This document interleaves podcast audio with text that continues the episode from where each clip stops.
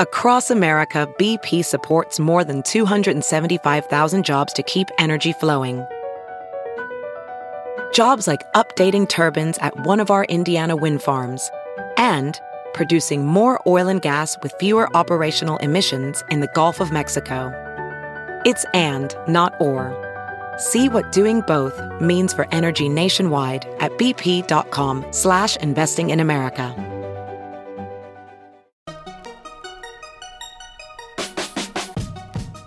Welcome to the Techmeme Ride Home for Thursday, July 26, 2018. I'm Brian McCullough. Today, the Facebook earnings disaster. What else? But also, Qualcomm walks away from an acquisition. Amazon's facial recognition tech seems pretty flawed. And Samsung might have invented unbreakable displays for smartphones. Here's what you missed today in the world of tech.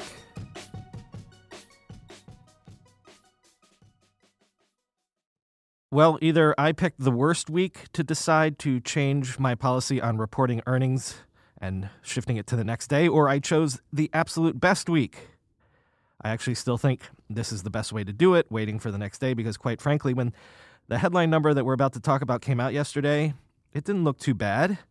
The stock was only down around 8% at the time that yesterday's pod would have posted.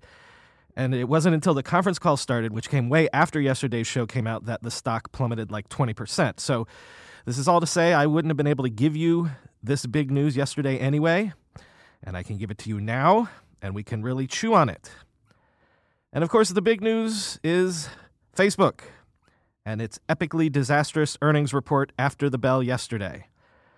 As I said, initially the headline numbers looked fine. Q2 revenues came in at 13.23 billion, which was up 42% year over year. Excellent. Net income was 5.1 billion, up 31% year over year. Strong growth.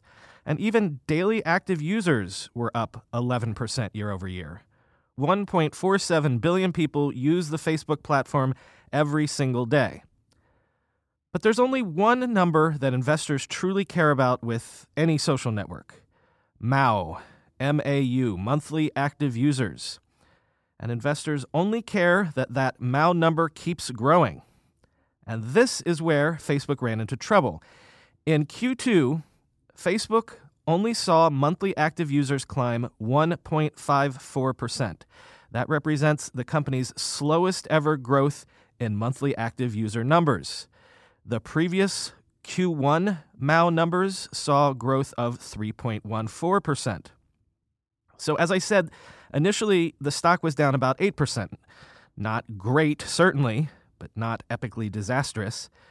And it was only down that much initially because if you look back at that top line revenue number of 3.23 billion, that represented a miss on Wall Street's estimates of 13.36 billion. So that was bad, but the kind of bad that can happen to a company every now and then. But then those MAU growth numbers started to sink in. And then it was Katie bar the door because when you dig into the monthly active user numbers, it's grim. Facebook is no longer growing its user base in North America at all. For four straight quarters now, users in the US and Canada have been stuck at 185 million. And guess what? Last quarter, user numbers in Europe actually fell. By the time the investor conference call kicked off and Facebook's chief financial officer David Wehner was saying, quote, our total revenue growth rates will continue to decelerate in the second half of 2018, and we expect our revenue growth rates to decline by high single digit percentages from prior quarters sequentially in both Q3 and Q4, end quote. Facebook's stock was down more than 20% and Facebook as a company had lost $125 billion in market value. Let me say that again $125 billion. Basically, that's the entire market cap of IBM, or McDonald's, or 3M, or General Electric, or Altria, formerly Philip Morris. So that's why this was epically bad. What happened here? I mean, I could give you a million takes from a million different people, but the truth is, we're not exactly sure what happened. There's a number of things we think has happened, and the problem is none of them are any good.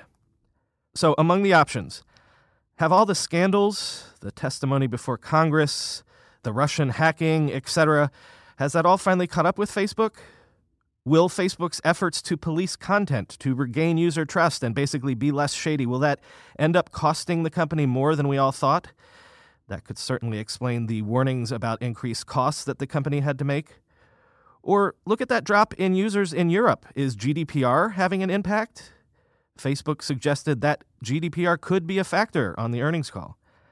But look, as Mike Isaac noted on Twitter, Facebook has been warning for about a year that it plans to actively take intentional measures to reduce growth. Things like changes to the news feed to reduce viral posts. And Mark Zuckerberg, all those times he vowed publicly to make Facebook as a platform better and more trustworthy, he said again and again that that was his priority above and beyond making money. So it's not like Wall Street didn't know this was coming. No, what really has people spooked is the sudden realization that, you know, there could be a natural limit to how long and to what extent Facebook can grow. There are 4 billion people who have access to the internet right now. As Casey Newton pointed out, through one service or another, Facebook has captured 2.23 billion of them. So half of the pie has already been eaten, and the most profitable part of the pie as well. We've known for a while that the developed world is basically saturated for Facebook. There can still be growth in developing countries as more people come online over the years, but that has a very obvious ceiling that you can measure in terms of revenue. Maybe Shira Ovide put it best. If what the company predicts comes to pass, the internet's best combination of fast revenue growth and plump profit margins is dead. All at once, it seems reality finally caught up with Facebook, end quote.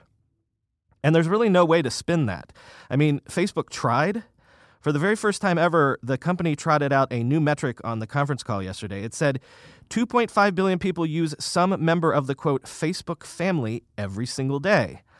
If not Facebook, then WhatsApp or Messenger or Instagram. They've never tried to make that argument before. Hey, look at the big picture, guys. Even if one thing slows, we've still got people hooked on this other thing over here. As Owen Williams said, that shows how desperate the company is to save face right now. And as Casey Newton tweeted, quote, this metric was previously housed in a glass case labeled break in case of emergency, end quote. So it all comes down to is the emergency finally here for Facebook? Or is this a Facebook problem alone? Initially, it seems that investors kind of think so. Other social networks like Twitter and Snap only opened down about 2 or 3% today, while Facebook opened down 18%. So maybe Facebook just flew too close to the sun, got too big first. In different ways, though, the grand investor story for every single one of these tech giants is predicated on the notion that they are simply standing in front of the tidal wave of history, as I've said before, a tidal wave that will wash over them and wash them up to unimagined heights. And they haven't had to do anything because this tidal wave was inevitable. They just had to stand in front of it. Think of Amazon. The tidal wave of history is the shift to e commerce. With Google and Facebook, it's the shift of advertising to digital. With Netflix, it's the shift of entertainment to digital and an app ecosystem and away from the broadcast model. But in each of these cases, what if it turned out that the wave only goes so high, or that maybe we're closer to the crest of that wave than we thought? Again, there are only so many people on Earth. Sure, Facebook has done the smart thing of insulating themselves. People might be souring on Facebook, but they seem to be happy to shift over to Instagram or WhatsApp. Facebook specifically said that one solution to declining revenue would be wait for it, more ads on Messenger. But in the end, though, to what degree would something like that just be window dressing, just moving the numbers around?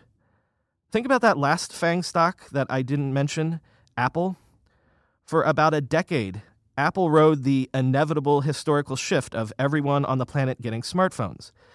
But we all knew that that had a natural limit too. Why do you think Apple is suddenly touting the growth in its services and subscription revenue? Because there's only so many phones you can sell. The point is is Facebook a special case? Maybe it is. And maybe it's making a necessary correction to its business model, one that we've been crying out for for a long time in different contexts, and one that might be healthier for the company in the long term, even if it dings revenue and margins in the short term. Or maybe Facebook will just be a temporarily wounded member of this FANG club. Google just reported decent numbers, and Amazon's upcoming earnings will be instructive. But but what if Facebook is the canary in the coal mine here? The first of the FANG stocks to hit the natural law of large numbers limit, the first to have to figure out a way to grow when the old simple playbook is obsolete, when just getting every single human on the planet to use your product is no longer the obvious and best strategy. Could all of the big tech behemoths one day face a similar reckoning, a similar quarterly earnings disaster? What would that mean to the overall stock market, to the tech ecosystem, to the global economy full stop? Remember that recent segment I did about how much the so called FANG stocks, Facebook, Apple, Amazon, Netflix, Google, have exploded in just the last five years? According to Bank of America Merrill Lynch, those five companies single handedly have been responsible for the stock market being in positive territory this year. Without them, the market would have been underwater by about 1%. And so, what happens when the grand investing fairy tale that has fueled the rise of every one of these companies into the highest echelons of the global economy suddenly loses its happy ever after ending?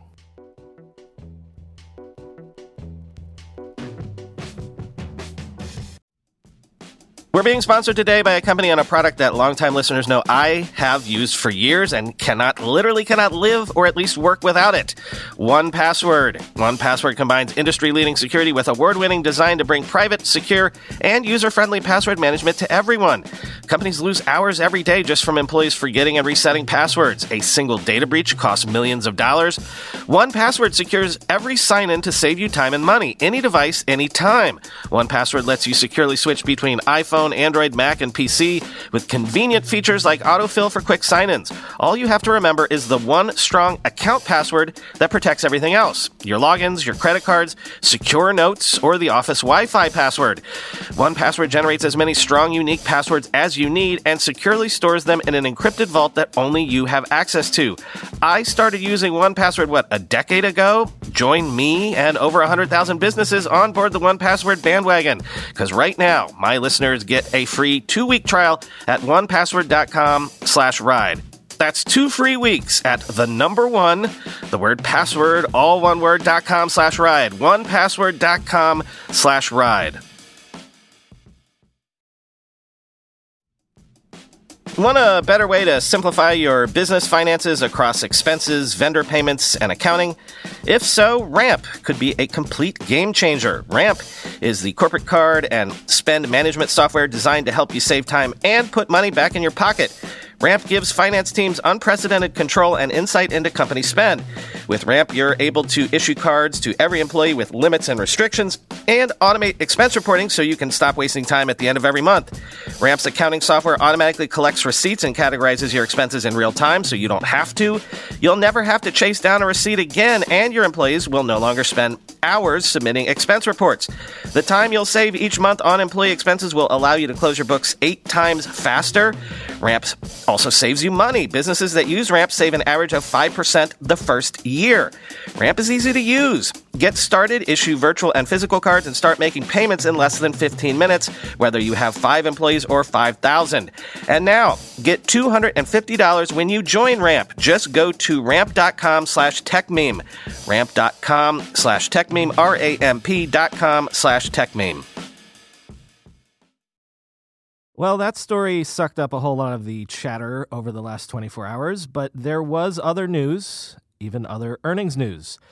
Qualcomm reported Q3 revenue, and the numbers weren't as interesting as the fact that the company announced that it is walking away from its proposed acquisition of NXP Semiconductors because it has not secured Chinese regulatory approval of the merger. Because the deal is off, Qualcomm will have to pay NXP $2 billion as a breakup fee. China's State Administration for Market Regulation SAMR, the antitrust regulator reviewing the deal, never ruled on it, and the deadline for the merger to take place expired. NXP is actually based in the Netherlands, but the acquisition needed Chinese approval because two thirds of NXP's revenue came from China last year. So, why is this news? Because it seems like this is another example of tech companies getting caught up in the increasingly simmering trade war between China and the US. There was no official word on why the Chinese regulators never acted on the acquisition, but most people assume that this was part of the tit for tat regulatory and trade battle going on between China and the US. Quote, We obviously got caught up in something that was above us, Qualcomm chief executive Steve Mollenkopf said in an interview after the announcement on Wednesday. I don't know if I've talked about it on this show before, but Amazon has a facial recognition technology called Rekognition, recognition with a K. It sells the tech to police departments and other organizations, and it has proven controversial to say the least, with some activists and even some inside of Amazon saying not only should the technology not be used, but Amazon should not be producing and selling it. Proponents see recognition as a useful tool to quickly find criminals out in the real world, but civil liberties groups see this as a dangerous surveillance tool that could be used to monitor protesters, undocumented immigrants, and basically just any member of the public, criminal or no. And the American Civil Liberties Union has stepped up its criticism of the technology in a rather dramatic and high profile way. The ACLU released the results of a test that it ran of the Rekognition systems, which used the software to compare the photos of everyone in Congress with a database of 25,000 publicly available mugshots of criminal suspects. In the test, the Amazon technology incorrectly matched 28 sitting members of Congress with the faces of people who had been arrested. And what was worse, it tended to disproportionately misidentify African American and Latino members of Congress. Jacob Snow, a technology and civil liberties lawyer with the ACLU of Northern California, told the New York Times, quote, "This test confirms that facial recognition is flawed, biased, and dangerous." End quote. In a blog post, the ACLU wrote, quote, an identification, whether accurate or not, could cost people their freedom or even their lives. Matching people against arrest photos is not a hypothetical exercise. Amazon is aggressively marketing its face surveillance technology to police, boasting that its service can identify up to 100 faces in a single image, track people in real time through surveillance cameras, and scan footage from body cameras. A sheriff's department in Oregon has already started using Amazon Rekognition to compare people's faces against a mugshot database without any public debate, end quote. In a statement to Ars Technica, Amazon defended the Rekognition technology, saying, quote, it is worth noting that in real world scenarios, Amazon Rekognition is almost exclusively used to help narrow the field and allow humans to expeditiously review and consider options using their judgment and not to make fully autonomous decisions, where it can help find lost children, restrict human trafficking, or prevent crimes. Finally, today, Samsung has announced that it has developed flexible OLED displays for smartphones and other devices that it has certified as unbreakable, capable of surviving repeated drops with no damage. And this is an official certification, too, from the Underwriters Laboratories. Here's how Android Central describes this breakthrough quote, The traditional way to have a super tough screen was to simply harden the covering that went over top of it. Phone makers have been covering displays with synthetic sapphire for years, which is much stronger than traditional glass found on phones.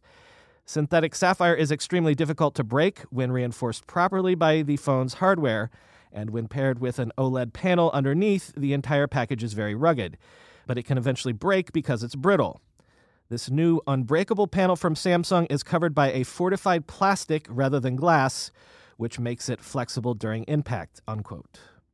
During the Underwriters Laboratories testing, the display panel in question survived 26 successive four foot drops without any damage. Samsung said it has also tested the panels for six feet drops as well with similar results. So, how soon will this new tech be showing up in that smartphone in your pocket? Android Central says it is still several years off, but Samsung thinks that this could also have applications in other areas, for example, central consoles on cars and rugged tablets for kids. Hey guys, guess what? Today marks the 100th episode of the Techmeme Ride Home podcast. I crunched a few numbers, which is easy to do with a nice round number like 100. Each episode tends to average around 18 minutes, give or take, from day to day. So if you go back and listen to all of the extant episodes back to back, that would take you 30 hours to do so. But more impressive, I write about 2,500 words each day for the scripts for this show. So at 250,000 words, that means that I've written a pretty substantial book in a little under five months. If you stick around for our thousandth show, that would take place sometime in 2022. Let's hope the whole world and all of us are still around for that. But thank you for helping get the show this far. I can't tell you how much I appreciate it that tens of thousands of you, literally, have made this a part of your daily routine each and every day. Thanks for helping us get to 100, and we'll be back tomorrow for episode 101.